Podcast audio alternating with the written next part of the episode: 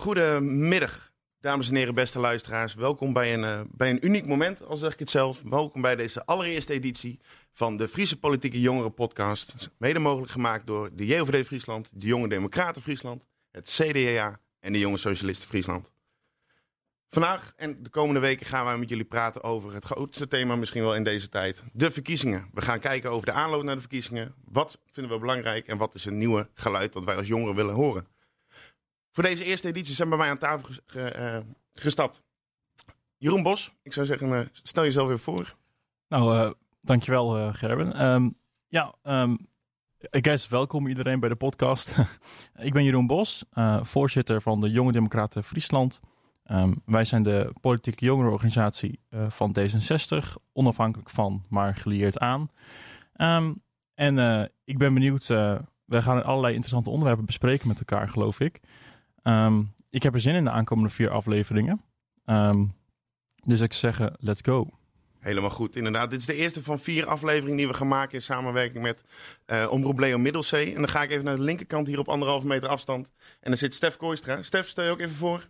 Ja, dankjewel Gerben. En ook dankjewel Omroep Leo voor deze gelegenheid uiteraard. Ik ben Stef, Stef Kooistra, 20 jaar oud. Uh, tot gisteren was ik de penningmeester van CDA Friesland. Nu ben ik de podcastgezant van CDA Friesland. En ik vind het ook hartstikke leuk om hier te zijn. En ik ben uh, heel benieuwd wat het ons gaat brengen allemaal. Absoluut. Nou, ik denk dat het enthousiasme er genoeg van, uh, van bij staat. Nou, even kort, wat gaan, we, wat gaan we nou eigenlijk bespreken in zo'n podcast? Nou, we hebben een aantal rubrieken waar we vandaag uh, mee start gaan. We gaan eerst even hebben over het opvallend, opvallendste nieuws van de afgelopen week. Uh, vervolgens gaan we nog eventjes hebben over het Noordelijk lijsttrekkersdebat. En gaan wij in gesprek met Kamerlid en kandidaat Tweede Kamerlid Aukje de Vries van de VVD. Maar dan gaan we eerst beginnen met de eerste rubriek. Het opvallendste nieuws van de afgelopen week. Ho ho.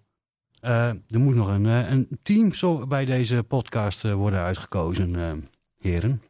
Mijn naam is Zetse Kok van de Omroep. En ik help ze technisch een beetje door deze podcast heen. En ik heb voor jullie drie mogelijke teams bedacht.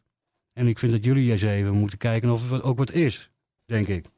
ik denk dat dat een hartstikke goed plan is, uh, het Ik zou ja. zeggen, uh, laat ze horen. De eerste. Het heeft nooit wat geweest en het zal nooit wat worden. Als die leeuwen geboren is, is kast het wel schudden. Het nooit wat Ja, we hebben hem. Dat is, dat is de eerste. Um, de tweede. Ik hoop dat jullie ze allemaal kennen trouwens.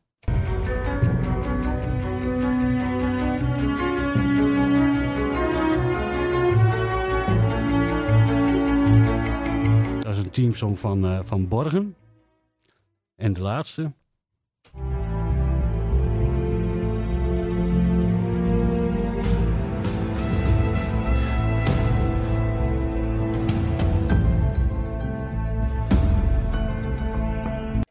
Nou ja, om het toch maar even met politiek uh, um, te beginnen. Volgens mij de eerste was van Pieter Wilkes. De tweede was uh, de intro van Borgen.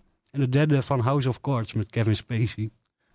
um, nou wil ik niet gelijk alle MeToo-toespelingen maken. Helemaal niet als een D66 er aan tafel zit. maar, um, of hebben jullie zelf ideeën? Nee. Want een goede podcast heeft natuurlijk een beetje een intro-team. Ik weet niet, maar je hebt mij al verkocht bij, de eerste, bij het eerste, eerste themaatje. Maar ik denk het is een democratie, hè? het is politiek. Nou, die derde die deed me wel wat denken aan een uh, slagveld. En de verkiezingen, dat zijn natuurlijk ook, het is natuurlijk ook een slagveld. Dus mijn voorkeur die uh, gaat uit naar de derde. Ik, uh, House of Cards uh, was een hele vette serie. Ik denk dat ik meega met, uh, met Stef. Nou, dan gaan we die dus van tevoren even opplakken dus in de volgende podcast. Democratie heeft gesproken. Ja. Helaas. Nou goed, misschien moet ik dan op 17 maart maar iets anders winnen bij de JOVD. maar goed, misschien de verkiezingen. Nee, maar ik denk dat het een hartstikke mooi themaatje wordt. Mee eens. Ja. Gaan we verder met onze rubriek het opvallendste nieuws van de week. En dan zou ik allereerst zeggen, Jeroen... Ja, um, uh, ik weet niet. Ik denk dat misschien dat jullie het ook hebben meegekregen. Het is niet uh, heel lang en breed op bijvoorbeeld de NOS geweest. Um, maar iets wat uh, mij op is gevallen. Um, is als je de online kanalen van Forum van Democratie een beetje in de gaten houdt.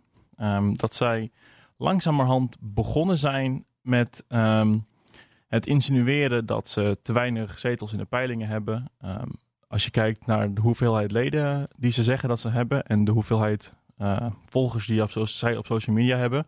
Dat is natuurlijk een beetje een rare vergelijking en dat gaat natuurlijk ook niet op.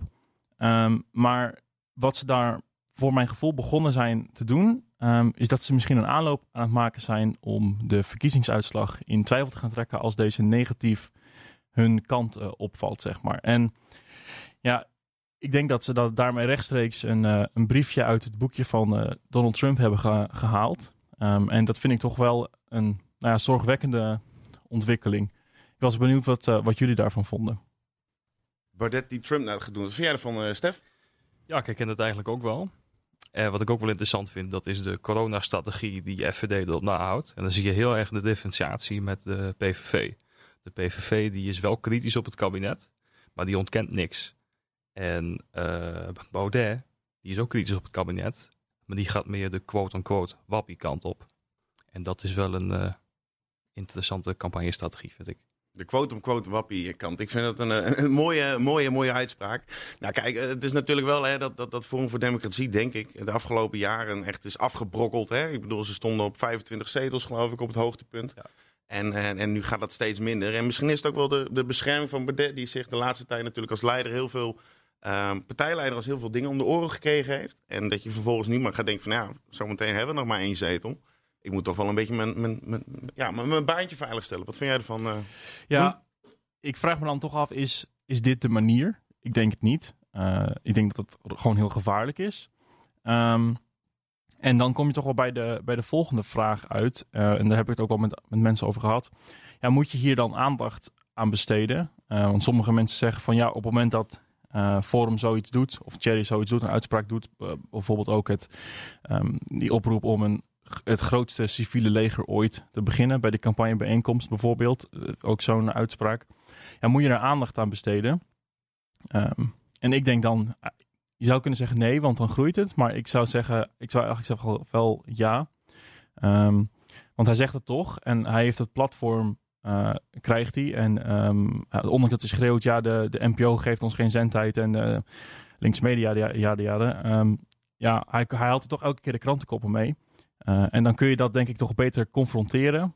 eh, dan dat je daar geen eh, aandacht aan besteedt en het gewoon negeert. Zou het hem lukken, denk je? O- Om, wat bedoel je met wat, wat gaat hem lukken? Ja, een, civiel leger bij de verkiezingen optrommelen. Ik bedoel, we hebben natuurlijk gezien hoe, Trump in, in de Verenigde Staten duizenden mensen kan opjutten om het kapitool te, eh, eh, te bestormen. En natuurlijk, signalen zijn er overal. Ehm, en, en laten we zeggen, met de avondklokinvoering, we hadden nooit eh, bedacht dat Nederland een, een strijdtoneel zou zijn als we kijken naar Eindhoven, Amsterdam en al, Rotterdam, al die grote steden. Denk je dat het weer zou kunnen gebeuren? Ehm, nou, ik, kijk, wat het grote verschil denk ik is in Nederland. Kijk, de, Republikeinen in, in Amerika die hebben echt zo'n beetje de helft van het electoraat eh, hebben die iets minder natuurlijk. Want de Republikeinen hebben al een tijdje niet meer de popular vote eh, gewonnen. Maar toch een heel groot electoraat eh, achter zich. En ik denk dat dat ehm, een van de oorzaken is geweest die je in Washington toen gezien hebt. Ik denk dat in Nederland, nou we hebben het met de avondklokrellen gezien. Alleen ik vond die zelf niet vergelijkbaar met wat er in Amerika gebeurd is. Ehm, omdat het toch niet het, ja, echt een aanval is op een grondwettelijk proces. Het was, nou ja, ja, je kunt uitweiden over de, over de redenen. Eh, Mark Rutte had bijvo- ja, wou dat bijvoorbeeld niet doen. Die zei, ik wil niet op zoek eh, naar de sociologische achtergrond. Het is gewoon tuig. Ehm, ja, Mooi gezegd. ik denk, dat- nou ja, daar ben, daar ben ik het niet zo mee eens. Ik denk, ik denk dat je er allerlei goede, nou ja, goeie, kijk, goed, je kun je allerlei redenen voor verzinnen. Ehm, ja, we gaan het zien. Eh, Ik denk dat er best wel, dat hij op zou kunnen roepen om ehm, tot gewelddadige acties. Maar ik denk niet dat het zo erg uit de klauwen gelopen als in Amerika is. Maar, kijk, dat, dat gedachtegoed en die ideeën, of dat hij dat hier, die proefballonnetjes hier oplaat en dat dat voeten aan de grond krijgt. Kijk, dat vind ik wel, dat zegt wel iets, zeg maar. Dat vind ik wel een risico. Zorgelijk. Ja. zou je het, eh, Ja, zorgelijk. Ja, noemen. risico klinkt zo, maar dat zorgelijk, ja. Ja, kijk, dat is natuurlijk misschien over de, de, de hele invloed van social media. Ik zag vandaag dat het, eh, eh, het CDA overigens eh, al 150.000 euro heeft besteed aan online campagne. Oh, nou, eh, ja, dat is ook wel grappig. Bij, het, eh, bij de voorbereiding hiervoor heb ik juist heel veel campagnefilmpjes en reclame gezien van D66. Dus die eh 150.000 zie ik persoonlijk nog niet zo terug. Nee, precies. Nou, Ja. misschien ben jij in dat geval ook wel al een, eh, een, een, een, een, zekere stem, eh Stef. Dat, Ja, dat is ook weer waar, ja. Hey, maar eh, wat viel jou het, het meest op, Stef? Ja, wat viel mij op? Nou, Jesse Klaver is met een stembusakkoord gekomen in de vorm van een poster waar de namen van de linkse lijsttrekkers op staan. En helemaal onderaan staat daar Jesse, helemaal onder. Dus Lilian Sigrid Kaag erbij, ook heel uniek. Eh, ja, Lilian Ploemen. En ehm, ja, dat heeft hij gedaan naar eh, aanleiding van een essay van hem, Keerpunt 21. En daarin zegt hij eigenlijk dat we ja, dat links-progressief Nederland een front moet vormen en dat nu het moment is om Nederland te gaan veranderen. Wat interessante daaraan is, is dat hij eigenlijk de enige van die clubpartijen is die dat echt wil. Want ja, de PvdA die wil het niet en D66 eigenlijk ook niet. Dus eh, ja, dat viel me wel op. Oké, maar ehm Liliane Ploemen die heeft voor mij wel gezegd van... eh, ik ga niet meer, of wij gaan in ieder geval als Partij van de Arbeid... niet meer als enige eh, als linkse partij in een kabinet. Nee, dat is waar. Maar eh, ze zien de samenwerking bij D66 niet zo zitten. Jeroen, En- ja, Jeroen, Nu is wat de- vind jij ervan? De beurt aan mij. Nou, eh, D66 heeft dat eh, in de aanloop, ik dat ook al een paar maanden geleden alweer dat het gezegd is inderdaad, ehm, gezegd dat ze zich niet vast willen eh, klinken aan, eh, aan andere partijen al überhaupt voordat er ook maar gestemd is. Ehm, ja, ik denk dat, ehm, dat men op zoek is naar, ehm, ja, naar toch een ander smaakje politiek, zeg maar. Iets wat, nou ja, afgelopen eh, nu tien jaar eh, VVD. En dat eh, heeft ook, nou ja, bijvoorbeeld de, toeslagenaffaire is daar gedeeltelijk nou niet helemaal de schuld, maar dat er achter vandaan gekomen. Alleen, het lukt dan blijkbaar nog niet, in de peiling in ieder geval, om die eh, parlementaire meerderheid te verzamelen.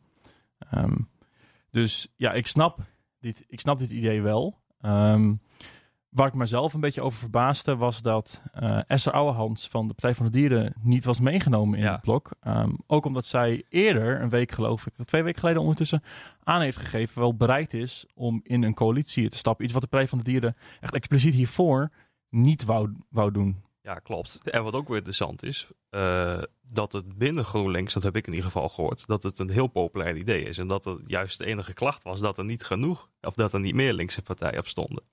Dus ja, binnen GroenLinks was ja, is het heel populair, maar buiten zie je eigenlijk dat er niet zoveel support voor is. Ja, wat eigenlijk wel heel bijzonder is, hè? want over het algemeen eh, GroenLinks en Partij van de Arbeid hebben in heel veel gemeenten ook eh lijstverbindenissen gehad hè? Om, om, om de restzetels en, tenminste naar links te, links te halen. Zou dat, ehm, zou dat iets te maken hebben met die, met die, met die partijen, eh, of met, die, met dat zetelverlies van de Partij van de Arbeid? eh, dat ze denken, Ja, dat sowieso. Ja, kijk, eh, de PvdA is heel bang om een herhaling van eh, 2017 te krijgen natuurlijk. En elke linkse partij, en dat is ook wel terecht uiteraard. En er is ook wel eerder gesproken over een fusie of over een ander soort van... Het linkse motorblok is heel vaak genoemd. Ehm, maar wat ook wel interessant is, als je kijkt naar de, de achterban van die partijen, zie je dat die heel, heel erg verschillen. De PvdA, dat zijn meer wat gematigde kiezers die wel veel vertrouwen hebben in de overheid, maar een heel stuk ouder zijn. En GroenLinks kiezers, dat zijn vooral hoogopgeleide jonge mensen uit de stad. En die zijn vaak eh, ja, wat radicaler. En eh, daarom denk ik ook dat de fusie er niet snel aan zit te komen. Nee, en daarnaast is natuurlijk dat de Partij van de Arbeid sinds 1948, geloof ik, als ik het goed heb, natuurlijk al een gevestigde partij is. En, en, en GroenLinks, wat dat betreft, enigszins net komt kijken. Ja. Ehm, maar als we het hier hebben even over Friesland en, en, en, en de stad Leeuwarden. Hè? Want ik bedoel, dat is natuurlijk eigenlijk wel een, een, een vrij rode eh, gemeenschap. Zeker. Hoe zie, je, hoe, hoe zie je daar de kans voor de Partij van de Arbeid en GroenLinks? Eh, nou, nu moet ik eerlijk gezegd, eerlijk gezegd zeggen dat ik niet heel erg veel weet van de Leeuwardense politiek. Wat ik wel weet is dat GroenLinks hier eh, voorheen samen was met een andere progressieve partij. En eh, dat dat sinds een paar maanden los van elkaar is. Dus ehm, ja, Leeuwarden is natuurlijk wel een rood PvdA-bolwerk. En dat zal het ook wel een tijdje blijven. Maar eh, ja, het kan best zijn dat daar in de toekomst verdere samenwerking tussen komt. Ja, nou, het is inderdaad wel bijzonder. Want bij de, bij de afgelopen Tweede Kamerverkiezingen was eh, de VVD de grootste. Wat je natuurlijk eh, op, op andere fronten totaal nooit zou verwachten. Hoe zie jij dat, eh, Jeroen?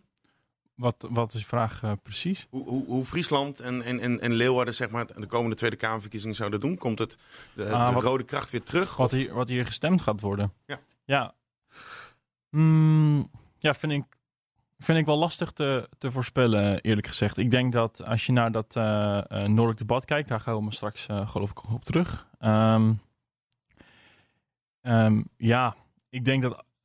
Nee, ik, nou eigenlijk vind ik het echt moeilijk om er een, om er een pijl op te trekken. Omdat je, nou ja, PvdA is landelijk inderdaad, heeft, heeft heel veel ingeleverd in 2017. Ehm, in de, je zou toch, ja, ik had zelf verwacht dat ze in de peilingen wat meer terug zouden komen. Dat is toch minder gebeurd. Ehm, dus ja, ik, ik vraag me, ja, ik, nee, ik durf eerlijk gezegd niet zo goed eh, te voorspellen. En, en denken jullie zo'n stembusakkoord wat Jesse Klaver dan, eh, dan, dan opgooit, zeg maar, is dat meer een, een publiciteitsstunt van kijk, ik ben constructief over links? Of, of denk je echt dat het echt iets gaat, eh, ja, gaat helpen? Ja, weet je, ze moeten wat. Eh, links die doet het al jaren niet heel erg goed in de peilingen. Eh, de, en vooral de VVD is nu heel erg groot, daarna CDA, daarna PVV. Dus als ze iets willen, dan zal dat gezamenlijk moeten. En ook om de, eh ja, de pijn van 2017, dat dat niet weer terugkeert. Dus ik denk dat ze wel genoodzaakt zijn. Maar ik denk niet dat het gaat lukken. Hm. Ik denk dat, ehm, dat als er puntje bij paaltje komt, dat dan een van de partijen wel die belofte gaat breken. Oké. Jeroen? Ja, ik denk eerlijk gezegd dat het ehm, qua idealen best mogelijk zou kunnen zijn. Ik denk dat die partijen best makkelijk, helemaal als je kijkt, de VVD, het idee, ja, we gaan lief, lief rechts zijn. En eh, zeg maar wat, nou, eh, een beetje, een paar maanden geleden was het in publiciteit van, ze hebben een stapje naar links gemaakt. Ehm, ik weet niet, daar gaat ja, vast een partij uiteindelijk eh, daarmee in het bootje stappen. Want ik denk namelijk dat je kunt het best verenigen, dat linkse blok. Alleen als je de huidige peilingen bekijkt, hebben ze de meerderheid überhaupt gewoon niet. Eh, en ik denk dat, dat, dat, daar, dat dat hem vooral gaat zijn. Ehm, en als je naar de PvdA kijkt, ja, zijn ze afgestraft omdat ze samen hebben gewerkt? Of zijn ze afgestraft omdat ze met de VVD in het bootje zijn gestapt? En ja, dat dat toch wel... eh, dat is toch wel een ander smaakje dan GroenLinks, Ehm D66 tot op een bepaalde hoogte, eh, SP. Ik denk dat de PvdA daar eer- eerder voor is afgestraft dat ze eh, meer VVD-beleid hebben gevoerd tussen 2012 en 2017 dan dat ze ja, echt. Ik denk niet dat ik denk dat het meer aan de VVD heeft gelegen, met, aan, dat ze met de VVD hebben samengewerkt, in plaats van dat ze überhaupt hebben samengewerkt en daardoor idealen hebben ingeleverd. Ik denk dat het vooral gewoon door de, door de samenwerking met de VVD komt. Ja, wat misschien natuurlijk wel zonde is, omdat je, kijk, hè, ik bedoel, de, de VVD, het CDA, eh, eh, Partij van de Arbeid, dat zijn vaak ook heel veel bestuurderspartijen. Hè? Eh, D66, die, die komt er nu ook eh, steeds meer in mee. En, en natuurlijk, eh, dan, waar gehakt worden, vallen Spaanders. En, en, en daar heb je ook heel veel, veel last van natuurlijk als bestuurderspartij, want je moet impopulaire maatregelen nemen. Eh, kijk naar nu, maar kijk, eh, kijk al helemaal naar de crisis eh, in na 2008. Ehm, dus ik, ik, moet zeggen, ik weet nog wel dat we toen... eh, verkiezingsuitslagen aan het kijken waren. En ik was zelf dan enorm blij natuurlijk, want het was een hele mooie. En ik weet nog wel dat het, eh, dat het, da- dat toen bij de Partij van de Arbeid, nou, die ging van 39 naar 9 zetels. Nou, dat was of 38 naar, naar 9 of iets in die, in die. Nou, dat was echt on- ongekend hoe, hoe, dat, eh, hoe dat voor zich was. En nou, misschien ook wel onterecht. Ehm, toch? Tja, ehm, ik weet niet of het aan eh, ja, de kiezer bepaalt natuurlijk uiteindelijk. Ehm, ja, dat was wel een, ja, het was wel historisch, laat ik het zo zeggen. En ik denk dat ook als je nu kijkt, de, de huidige coalitie staat in de peilingen er beter voor als, als blok dan de daadwerkelijke samenstelling van de Kamer nu. Dus ja, ik, ja, ik denk dat dit jaar, het komt denk ik mede ook door de, door de COVID-crisis, dat het toch minder afstrafcultuur op het gebied van de stemmingen of op het gebied van de verkiezingen is. Ja, Ja, weet je wat het ook is met de PvdA? Ze hebben structureel een probleem eigenlijk. Hè? Want hun achterban, dat is de oudste achterban van Nederland. En de links georiënteerde jongeren, die gaan juist meer naar GroenLinks toe. Dus, eh, en de echte arbeidersklasse, waar de PvdA natuurlijk voor opkomt, ja, die, die, die, ja, die krimpt ook al een hele lange tijd. Dus ze raken hun achterban een beetje kwijt. Dus eigenlijk is het een structureel probleem. En 2017, ja, dat heeft natuurlijk een grote klap uitgedeeld, maar dat probleem is er langer. Nou, ik denk dat dit misschien wel een heel goed, eh, goed onderwerp is. Dus vol- volgende week te bespreken met de conculega's van de jonge socialisten. Eh, in ieder geval, ik denk dat daar een, Die eh, denken een, er vast anders over. er zal een heel goed, een heel goed onderbouwd antwoord op komen. hey, ik denk dat we het nieuws van deze week wel eventjes hebben, hebben besproken. En dan gaan we eventjes door naar, naar ons volgende, volgend onderwerp. En dat is het Noordelijk Lijsttrekkersdebat. Enige tijd geleden ging, gingen de lijsttrekkers van de, de acht en negen eh, grootste politieke partijen gingen met elkaar in debat. En ze spraken ermee over de belangen en de onderwerpen die spraken in de noordelijke drie provincies. Friesland, Groningen en Drenthe. Bijna, bijna alle eh, partijen die waren vertegenwoordigd door een lijsttrekkers, behalve de coalitie. Daarvan was alleen Gert-Jan Segers van de ChristenUnie. Voor de rest was iedereen druk bezig met het, de ministerraad. Nou, en we gaan het vandaag eventjes hebben over het Noordelijk Lijsttrekkersdebat. Wat viel ons op? Wat werd er nou eigenlijk besproken? Eh, wat vonden we goed? Wat vonden we tegenvallen? Maar vooral, eh, was het nuttig? Ging het wel over het noorden? En in de zin van, hebben we er straks ook wat aan na 17 maart? Ik zou zeggen, wie heeft er wat te vertellen? Nou, ten eerste wil ik even zeggen dat ik het eh, hartstikke mooi vind dat het eerste lijsttrekkersdebat over het noorden gaat. Want dat, ja, en dan krijg je toch wat meer aandacht. Dus het, Den Haag is ons niet helemaal vergeten. Overigens is het wel jammer dat het dan niet in het noorden plaatsvond. maar ja, dat is een bijzaak uiteraard. Ja, ja nee, dat was voor mij vanwege eh, het slechte Ja, weer. En, weer, eh, ja. en dat is misschien ook wel iets typisch, eh, typisch Hollands, eh, om het zo maar te noemen. Nee, maar heel veel noordelijke thema's. Jeroen, wat, wat, wat was nou het thema eh, wat jou het meest aansprak? Ehm, nou, wat ik wel zelf een interessante vond, is dat eh, eh, de, ehm, de lelielijn niet specifiek echt op de agenda stond als stelling, geloof ik. Ehm, maar dat hij er wel echt ingefietst is, op een gegeven moment ook via dat wonen eh, en ehm, die thematiek. Ehm, ja, wat ik interessant vond om daar al terug te horen, was dat daar ook al het idee was van ja. ehm, dat, dat was, volgens mij is dat deze week ook weer in het nieuws gekomen. eh, dat, dat die trek op gang begint te komen van mensen die van de Randstad verhuizen naar of de regio net buiten de Randstad. Of van, de, van die regio buiten Randstad alweer verder naar het noorden of bijvoorbeeld naar de, naar de regio van Twente ehm, verhuizen. Dat vond ik wel een interessante van, ja, het idee, ja, we moeten meer huizen bouwen en we die lelijn moet er ook komen. Ehm, en tegelijkertijd ook, ehm, ja, dat je ziet dat die trek eh, richting het noorden, nou ja, wel groot aan het worden is. Dat vind ik wel überhaupt, ja, ik, als, als je kijkt op de lange termijn, wat, wat gaat daar dan, dan uitkomen? Ja, dus dat vond ik wel interessant dat dat aangestipt werd, zeg maar. Ja, precies. Nou, kijk, ik, ik vind het persoonlijk natuurlijk ook wel mooi. Want inderdaad, het viel me ook op dat... eh, nou, eigenlijk voor mij binnen de eerste vijf minuten was het woord lelielijn nou een keertje gevallen. En dat, eh, dat is natuurlijk heel mooi. En daar hopen de noordelijke drie provincies al heel lang op. Maar of het er komt, nou, dat, dat duurt nog wel zeker heel wat jaren. Ehm, maar wat ik inderdaad ook wel... eh, wel, wel, wel, wel mooi vind, zeg maar, is de gedachtegang die steeds meer wisselt. Van, nou goed, het noorden, de Randstad moet goed bereikbaar zijn voor het noorden.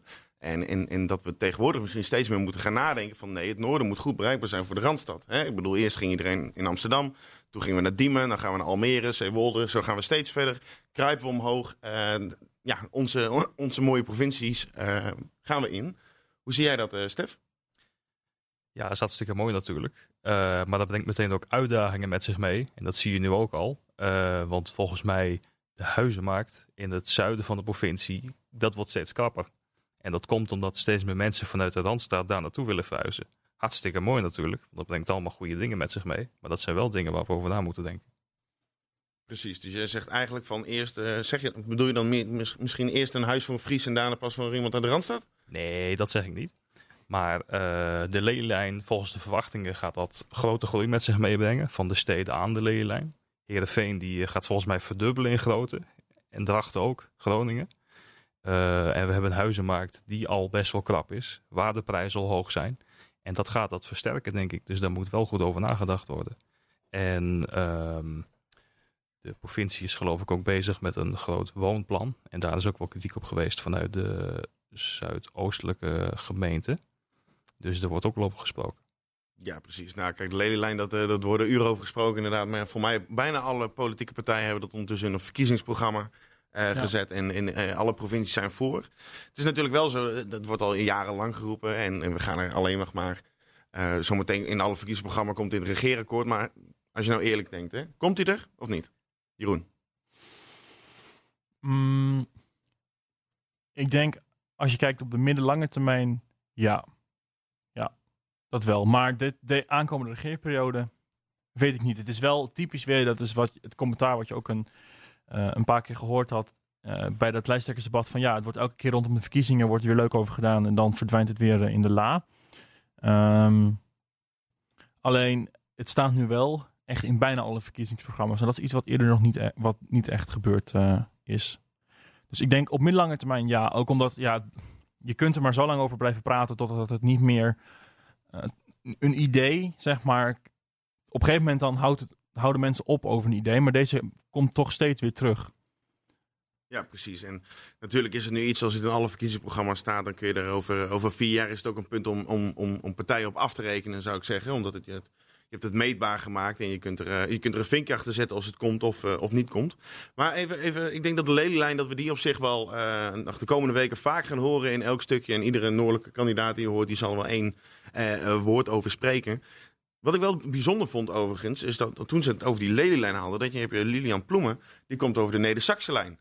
En die komt over eh, station Meppel, dat, die, eh, dat, dat, dat moet worden, worden verbeterd. En ik dacht, ja oké, we hebben nu over de lelielijn, dat is Noord-Holland. Of eh, sorry, eh, Noord-Nederland. En dan komt er opeens ook de, de, de, de, de lijn van Groningen naar Enschede komt, er, komt erbij. Is dat even lekker meepakken, denk je? Is dat even politiek een puntje maken? Ja, kijk, als je het niet zegt, dan gaan de mensen in Enschede en in eh Drenthe, waar die doorheen loopt, ja, dan gaan die zeggen van, eh, oh, er, kunnen, ja, er kan dus, is dus wel geld van de lelielijn, maar onze Neder-Saxe-lijn, die eh, schieten we weer in. Dus ja, ik denk dat het gewoon alles meepakken is, inderdaad. En wat overigens ook wel interessant was, dat was dat bondje wat eh Rob Jet op probeerde te zetten. Het noordelijke lelielijn pakt. En dat ging niet zo goed volgens mij. Klopt, inderdaad. Het, eh, een, een noordelijk verbond met, eh, laten wij hier met z'n allen nu zeggen, we gaan voor die lelielijn. Ja. Jeroen, wat, wat, vond- wat vind jij ervan? Nou, ik denk dat eh, als je kijkt dat naar het feit dat het überhaupt al in al die verkiezingsprogramma's staat, dan is het toch niet een heel erg gek bod om te maken. Want het zou toch wel gek zijn als je zegt, ja, nee, ik wil me niet bij dat bod aansluiten, maar het staat gewoon in je verkiezingsprogramma dat je, dat je hem wil hebben. Ehm, en over die Neder- Neder-Saxlijn eh, trouwens, ja, je zou kunnen zeggen dat het makkelijk praten is van de PvdA om dan daarop mee te liften. Maar het is wel echt iets waar zij zich in hun campagne ook de laatste tijd wel, wel meer over gezegd hebben. Dus ja, ik denk dat het, ja, het is wel iets waar ze serieus, eh, wat ze ook serieus willen, zeg maar.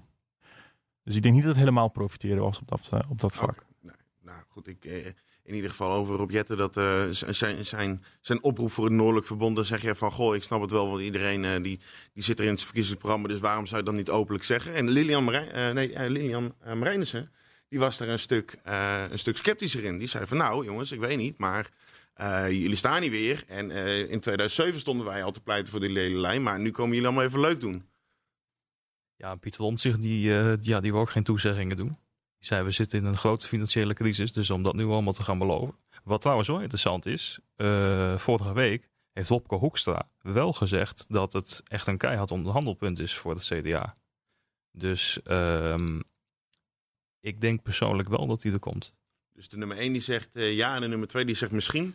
Dan zegt Maar- nummer 3 nee of is het... Ja, maar dan, dan ben ik toch wel even, dan ga ik een klein stapje opzij maken als dat niet erg is. Ehm, wat vind je dan, ehm, dan, dan is dat, dan, ik weet niet, is dat te rijmen met de uitspraak die Wopke Hoekstra, eh, Wopke Hoekstra de afgelopen, of gisteren gemaakt heeft? Van ja, de NS moet maar krimpen en moet maar met minder treinen gaan rijden. Oeh.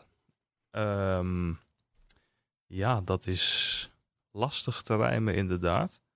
Maar eh, ja, weet je, zelfs met minder treinen kun je nog over de Lelylijn rijden. Dus eh, zo kun je het ook Misschien moeten zien. we die lelielijn maar een keertje af gaan sluiten, Ja, eh, jongens. ja. Maar eh, jij noemde Pieter Omzicht. Maar ik vond, ik vond trouwens wel dat, dat, dat Pieter Omzicht behoorlijk fel was. zeker tegen presentator eh, Ja, hij was lekker fel. Ja, klopt. Heb ik ook gezien. En ik vond ook wel dat die presentator ook best scherp op omzicht was. Dat is ook wel een beetje een uitdaging, denk ik. Ehm, maar hij was best fel, inderdaad. En daardoor sprong hij er ook wel uit, vond ik. En dat werd ook eh, in de krantenkoppen gezet de dag na het debat. Dus eh, ja, hij was fel. En hij zat een keer in de andere rol, hè? Normaal dan heeft hij altijd kritiek op het kabinetsbeleid. En nu, had, ja, Nu verdedigt hij het kabinet. Dus, Ja, eh, hij, hij was over het algemeen vrij rationeel en, en begripvol misschien wel. Hè? Wat, je, wat je ook merkte bij eigenlijk alle coalitiepartijen wel. Hè? Sofie Hemmels van de VVD, die, die, die, die, die, die gaf dat ook een, een draai.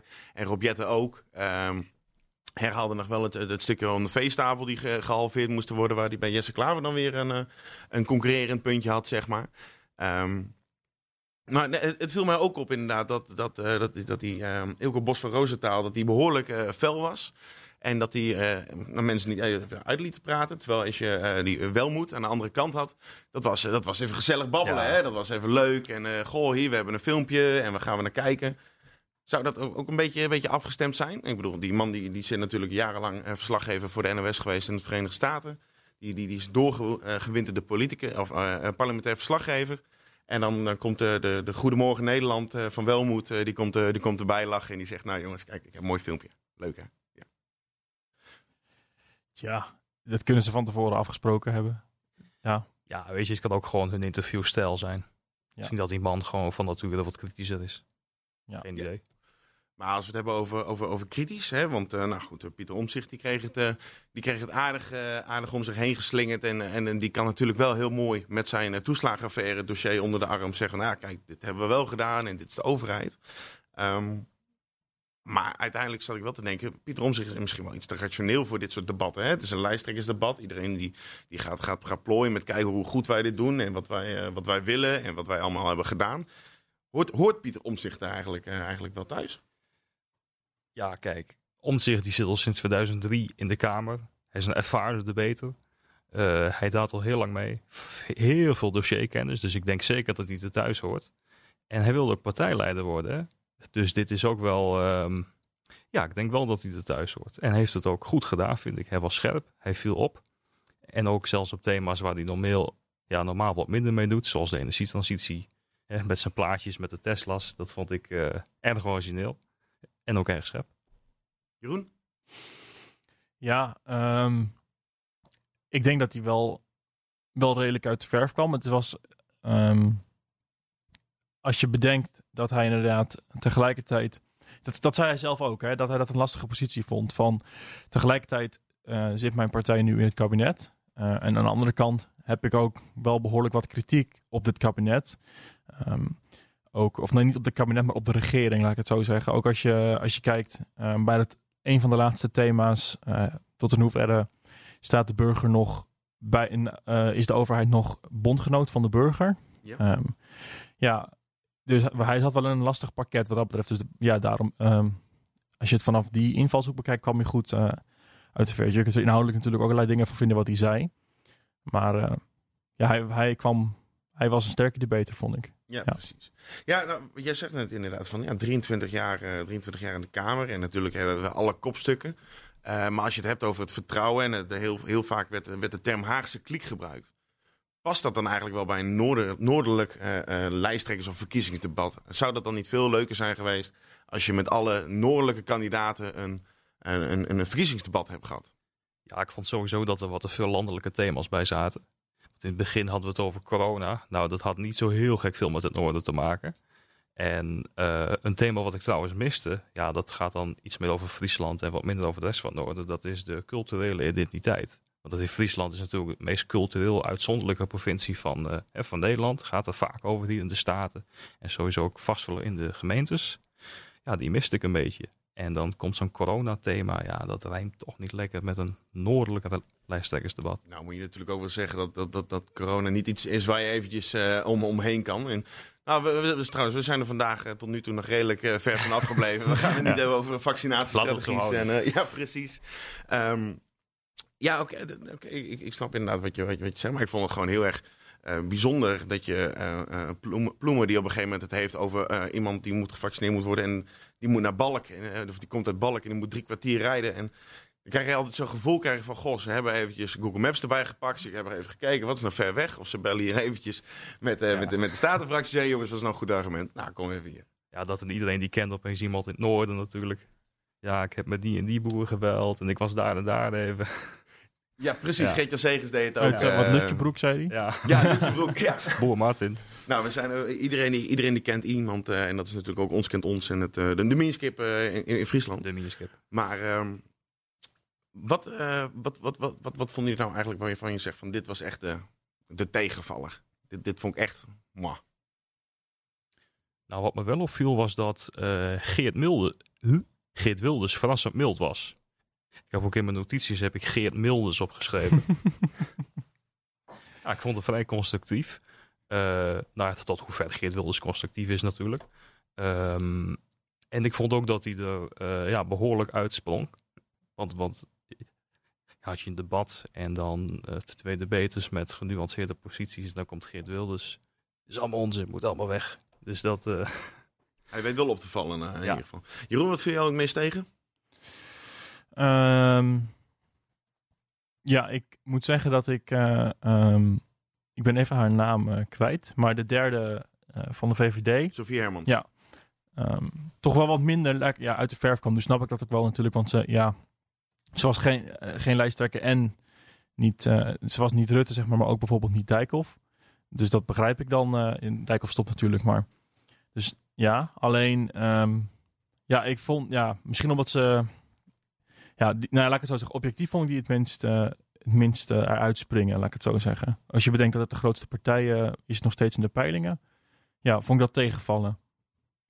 Ja, ze was ook vrij stil, vond ik. Ze pakte niet echt het podium.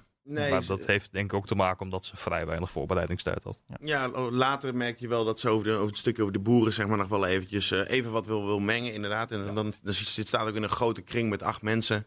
eh, stonden ze daar eh, eh, te, te spreken. Maar inderdaad, je merkt af en toe wel dat het enigszins eh, af en toe even, even vastliep. En even van, ja, hoe, hoe zeg je dat dan weer? Het is natuurlijk ook wel iets om je te moeten meten met debaters als, als Mark Rutte of, eh, of, een- of Klaas Dijkhoff. Ik bedoel, dat, eh, daar, daar, kunnen ook de landelijke lijsttrekkers voor mij lang niet altijd aan meten. Ehm, dus, dus wat dat betreft, je merkte wel inderdaad dat het niet de, de sterkste eh, vertegenwoordiging was. Of tenminste, ehm, op, de sterkste manier vertegenwoordigd was. Eh, niks over haar kwaliteiten natuurlijk. Maar dat je, dat je toch wel een beetje kijkt van nou... Het, eh, het, het, had misschien wel, eh, wel, wel, wel wat, wat, meer aan, aan de voorgrond eh, gekund. Want over het algemeen hebben jullie er wel heel veel raken klappen over en weer over het kabinetsbeleid. En Ilke Bos van Roosentaal die gaf aan... ja, dit is alle problemen die we weer eigenlijk hebben, dat is met 10 jaar VVD. En niemand die zei eigenlijk van, ja, klopt. Iedereen was een beetje in de coalitie. Nou ja, ik weet niet, maar het was ook wel een beetje lastig. En ja, we hebben twee crisissen gehad. En ik, ik had een beetje het gevoel alsof, alsof iedereen een beetje, ja, toch wel vol ontzag zei van, nou, we nemen het ook een beetje voor je op. Nou, ik denk dat het onderwerp ook wel een beetje verschilt, eerlijk gezegd. Eh, we hebben het over landbouw gehad. Eh, en wat er in de landbouw, eh, of ze hebben het over de landbouw gehad. En wat er ehm, eh, in de landbouw, zei je, ja, de problemen, de kwesties, die spelen echt al lang. Niet, niet afgelopen tien jaar. Eh, energietransitie is, nou ja, we hebben nu dan het klimaatakkoord. Ehm, dat is ook iets ehm, wat op lange baan eh, zeg maar, al, al speelt. Eh, de toeslagaffaire is wel echt iets, iets van de afgelopen tien jaar, denk ik. Ehm, dus ja, ik, ik denk dat het een beetje verschilde per, per onderwerp. Ja, dat, je kunt natuurlijk ook niet opeens als coalitiepartij het coalitiebeleid helemaal zwart gaan maken. Want ja, dan, dan kan de tegenpartij heel makkelijk zeggen... ja, daar was u ook verantwoordelijk voor, Ja, meneer... eh, Wat je nu zegt, dat, is wel, dat was wel bijzonder natuurlijk. Want ik bedoel, eh eh, Rob Jetten die gaf aan halvering van de veestapel. En, en Geert-Jan Segers die zat, nou, waar dit, dit, wat, wat, wat, wat hier vandaan komt, dit, dit, dit kan ik echt niet begrijpen. Maar dat is natuurlijk ook de klassieke discussie. Ik- Wat dat betreft, eh zien was Omtzigt daarover aan het woord, over de, over de boeren? ja, hij heeft het wel eventjes over de boeren gehad. Ik had, verwacht, ik had meer verwacht dat Omtzigt daarvoor zouden vragen in plaats van Segers. Ehm, maar dat is natuurlijk, ja, dat vond ik zelf persoonlijk, ja, ook omdat ik een interessante discussie eh, vind. Ja, ik vond wel dat ze alle, alle onderwerpen daarvan heel goed hadden aangestipt. Want er zijn natuurlijk, ja, die hele, die hele, het hele ding met de landbouw is dat het echt verschillende aspecten heeft. Je hebt, aan de ene kant is er geen eerlijke prijs. Ehm, aan de andere kant ehm, is er echt wel sprake van veel eh, intensieve eh, landbouw met intensief grondgebruik. Eh, steeds verder opschaling, opschaling, opschaling.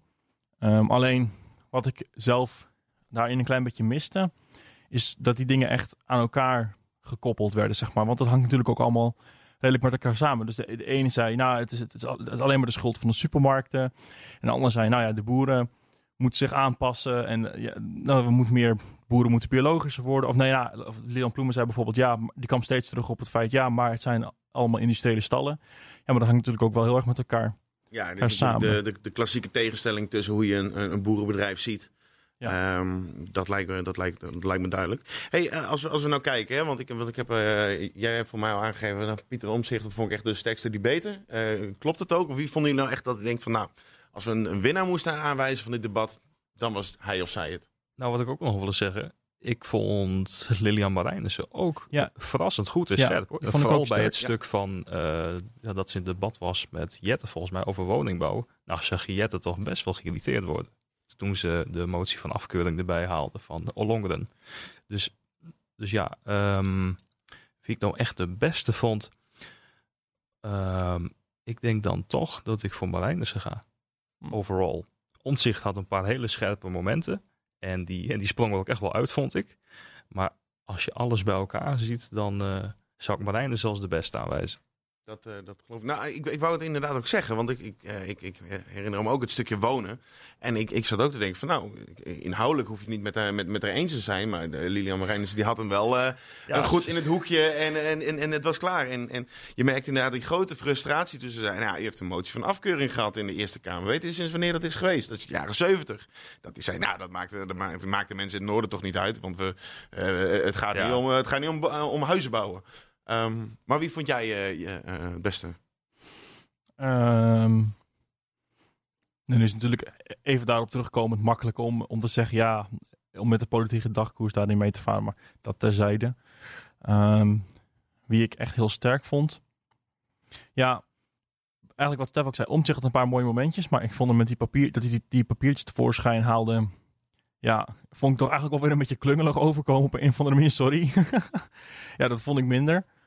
Ehm ehm, ja, ik denk dat eh, als je kijkt van wat we van iedereen gewend zijn, denk ik dat eh, Wilders eigenlijk ook heel sterk was. en dan niet, ik ben het inhoudelijk niet, totaal niet met hem eens. Alleen wel het feit dat hij net eventjes een andere toon aansloeg ehm, dan we gewend zijn. Wat minder wel er gewoon inhakte, maar niet keihard en ongenuanceerd. Nou ja, wel, nou, over de nuance wil ik me verder niet uitlaten, maar wel met een net even een andere toon. En dat was wel dat was verrassend, laat ik het zo zeggen. En daarom vond ik hem wel sterk. Maar ja, hij had natuurlijk ook geen Mark Rutte of in het verleden Al- Alexander Pechtold waar hij tegenaan kon, eh, kon, kon, kon trappen, zeg maar, wat dat het zijn, eh, zijn, zijn heethijzen eh, waren. Maar goed, oké, check. Dus jij zegt Marijnissen, Lilian Marijnissen. Ik zeg ook Lilian Marijnissen en jij zegt Geert Wilders. Nou, dan, eh, dan gaan we bij deze verklaren bij de eerste podcast dat eh, Lilian Marijnissen eh, de, de, de allereerste ehm, het, het debat gewonnen heeft, om het zo maar te noemen. En dan, dan gaan we nu eventjes naar een ander stukje. Dat is namelijk zo, we, we zijn politieke jongeren, we zijn geïnteresseerd en het staat allemaal in het teken van de verkiezingen. En daarom gaan we in de komende periode gaan we altijd eventjes een gesprek aan. eh, en met- met wat vragen te stellen met een kandidaat Kamerlid en vaak ook een, die al Kamerlid is. En die gaan we nu even bellen. En we hebben een bosje en het leidt aan de singel. We hebben een oudje, het is ons ideaal. En aan de telefoon hebben wij momenteel Aukje de Vries, Tweede Kamerlid voor de VVD. En Aukje, allereerst welkom. Dankjewel.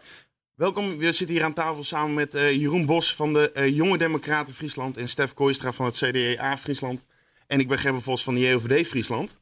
Eh, heel veel Friesland en allereerst welkom. Aukje de Vries is Tweede Kamerlid sinds 2012 voor de VVD en staat momenteel op de verkiezingslijst op plek 8.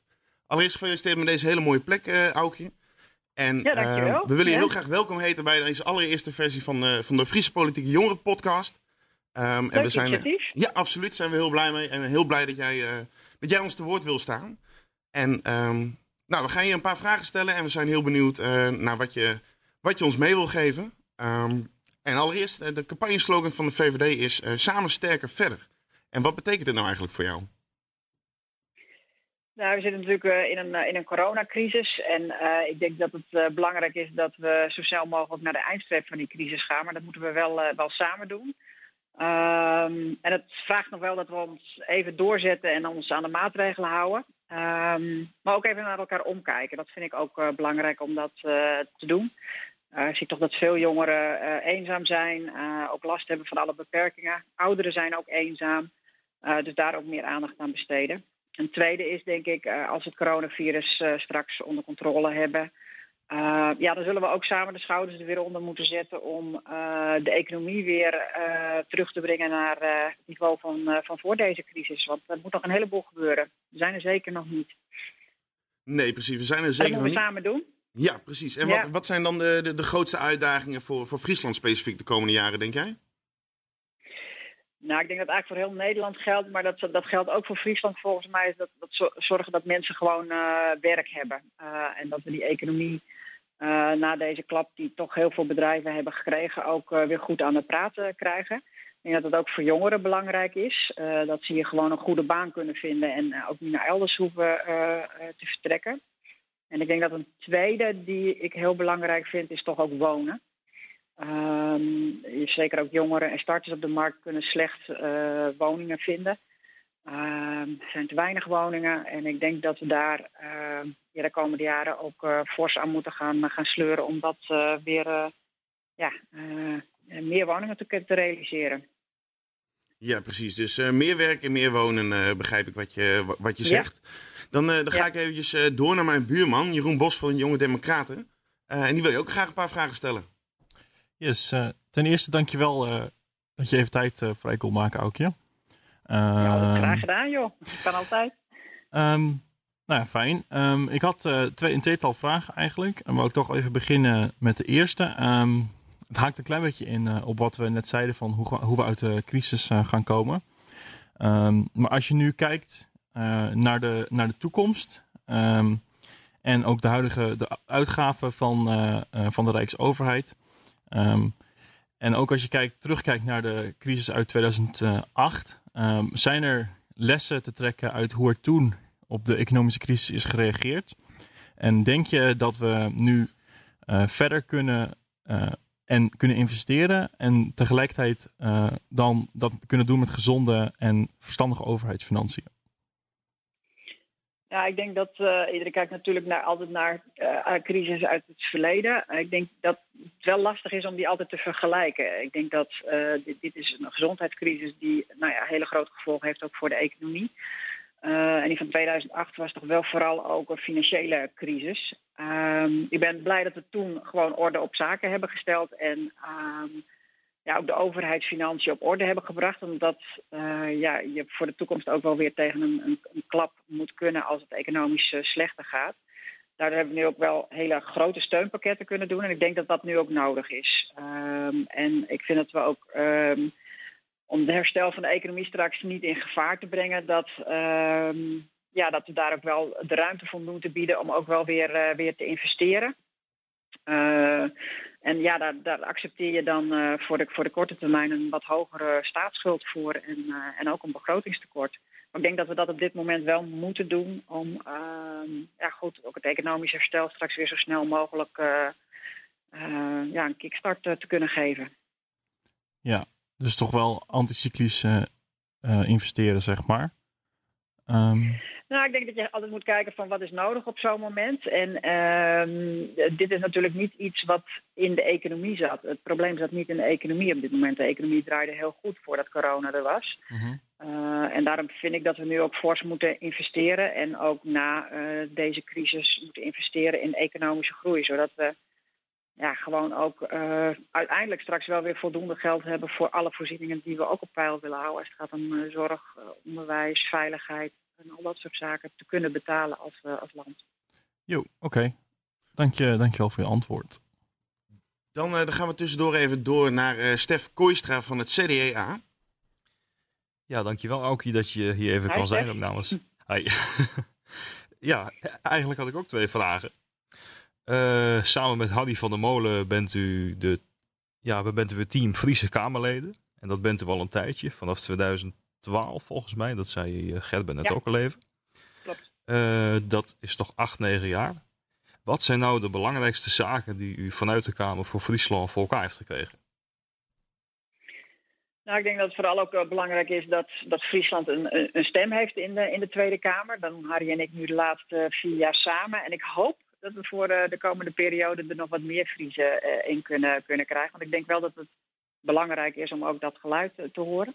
En als je het hebt over concrete dingen, ehm, dat doe je vaak natuurlijk met heel veel andere partijen. Eh, een van de zaken die natuurlijk eh, veel in nieuws is geweest, dat zijn de sluizen en de bruggen bij Korn de Zand, waar heel veel partijen aangetrokken hebben en ehm, voor ingezet hebben. Eh, dus dat vind ik een heel belangrijk project voor, voor Friesland in de afgelopen jaren. Als je bijvoorbeeld wat verder wegkijkt, was het bijvoorbeeld ook wel de huisvestingswet. En dat klinkt misschien heel, heel apart. Um, maar bijvoorbeeld voor de Waddeneilanden uh, pakte dat heel ongunstig uit. Want daar heb je een hele kleine markt uh, waar je niet veel kan bijbouwen. En dan wil je toch wat meer sturingsmogelijkheden geven aan dat soort, uh, dat soort gemeenten. en toen is op initiatief van de VVD um, in de huisvestingwet daar een, een uitzondering voor gekomen.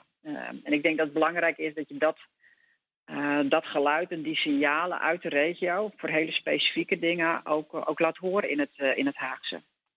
Juist. Ja, had het net al even over de Wadden.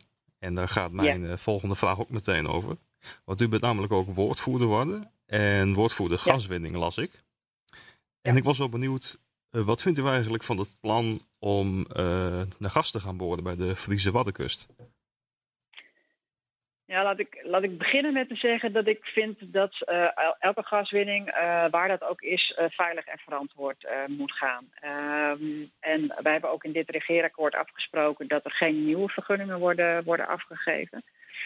Um, maar ik moet ook wel eerlijk zeggen dat we nog steeds wel gas nodig hebben in, in Nederland. we willen natuurlijk allemaal de gaswinning in Groningen naar nul brengen. dat hopen we ook echt in 2022 gerealiseerd te hebben. Uh, we willen ook niet afhankelijk worden van Russisch gas. Dus we zullen de komende jaren gewoon nog gas nodig hebben. Uh, en ik denk dat je dat uh, voor de toekomst zouden wij graag zien dat wij ook de stap maken naar, naar kernenergie bijvoorbeeld. maar helaas is het nog wel nodig ehm, ja, voor Nederland dat we, die, dat we ook iets van gaswinning hebben. Juist, wel op termijn ziet u ook dat wel stoppen.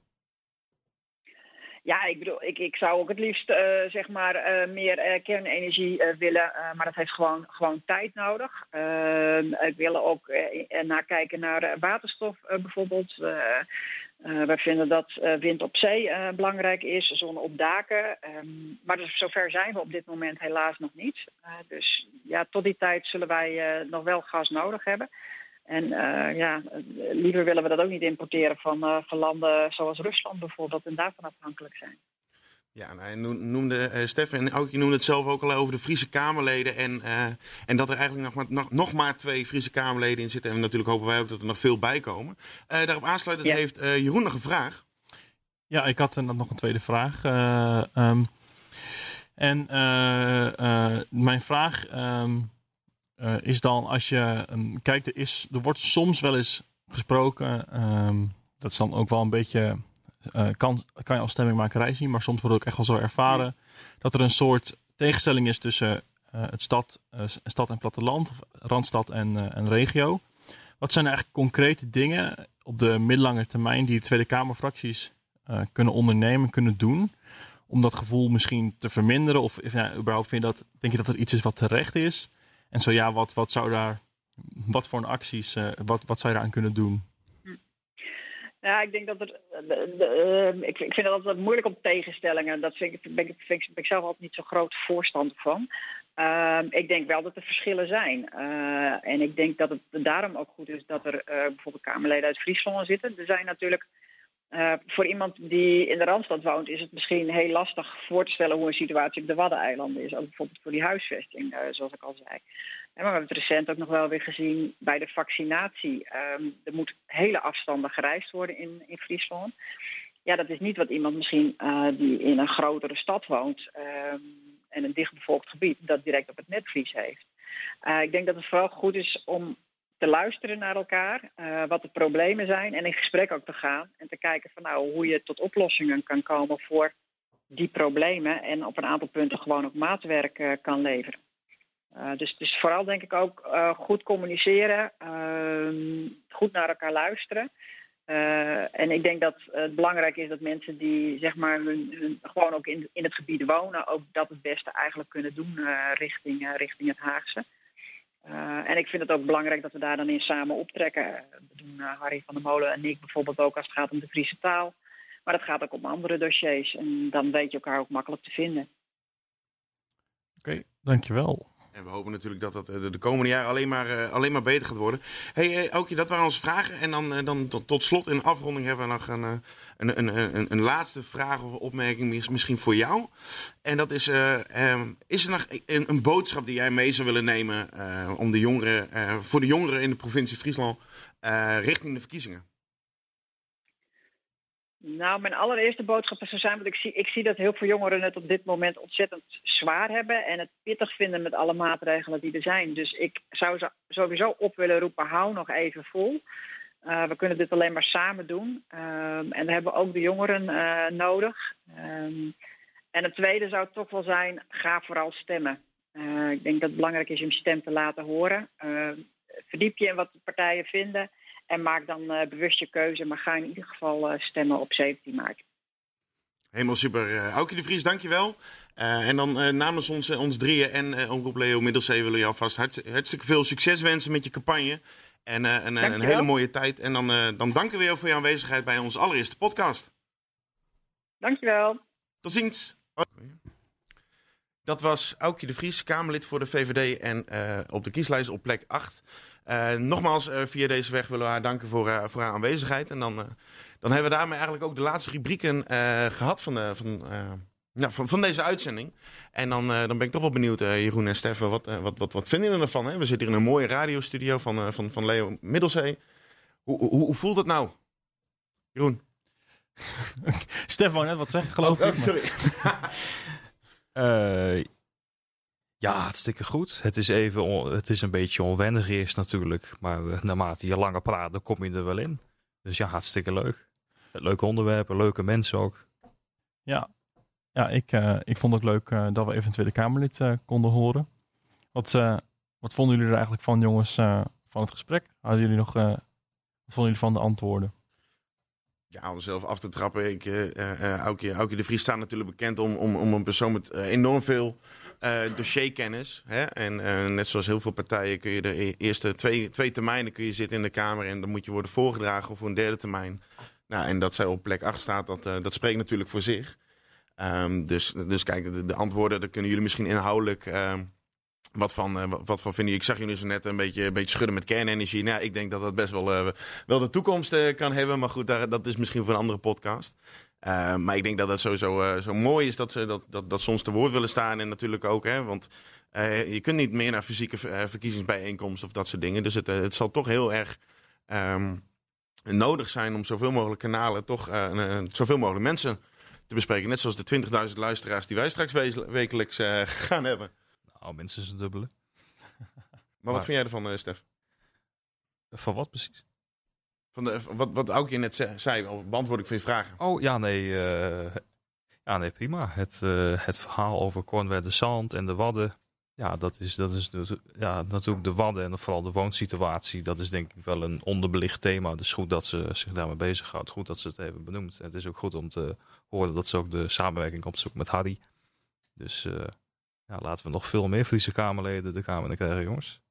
En de samenwerking met Harry van der Molen staat jou natuurlijk al helemaal uh, ja, dat Maar wellicht uh, spreken we die nog later in een, uh, een podcast van ja. de toekomst. Maar Jeroen, wat, wat, wat vind jij? Ja, um, nou, ik vond het sowieso fijn dat ze even tijd voor ons wou maken. Wat ik alleen wel een beetje had met de gaswinning is van... Ja, we zijn nog wel even afhankelijk van het gas, was het verhaal. En um, we zijn nu nog niet zo ver. Um, ja, dat vind ik dan wel interessant. Want ik denk dan wel van... Daar zijn we zelf ook bij, natuurlijk. Uh, en daar is de VVD ook de afgelopen regeringsperiodes ook zelf bij geweest. Dus ja, ik, ik denk ja, zo snel mogelijk uh, van het gas af. Um, maar ja, dat is meer inhoudelijke, inhoudelijke reactie. Ja, precies. Nou, gelukkig hebben we er ook doelen voor gesteld en met z'n allen afgesproken dat, uh, um, dat we van het gas afgaan in het tempo. Dat, dat, dat, zijn politieke keuzes en dat, dat moeten we mooi zo houden. hey, volgende week hebben we weer een podcast. En dan, dan, dan zijn er heel veel mensen weer. En dan zit eh, de JOVD's volgens mij samen met de jonge socialisten. En wie van de... Dan eh, ben ik er weer. Dan ben jij er Ja, weer, hè? dan ben ik er weer. En voor mij ben jij dan ook ons gastheer, of niet?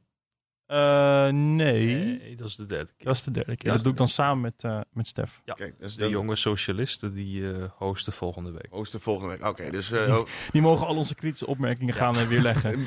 Pre- Precies, voor mij hebben ze genoeg gesprekstof meegegeven voor, eh, voor, de, voor de komende regeerperiode. Oké, dus dan hebben we, volgende week hebben we de jonge socialisten die hier de gastheer is. En eh, vanda- vandaag was die over de Friesland dat.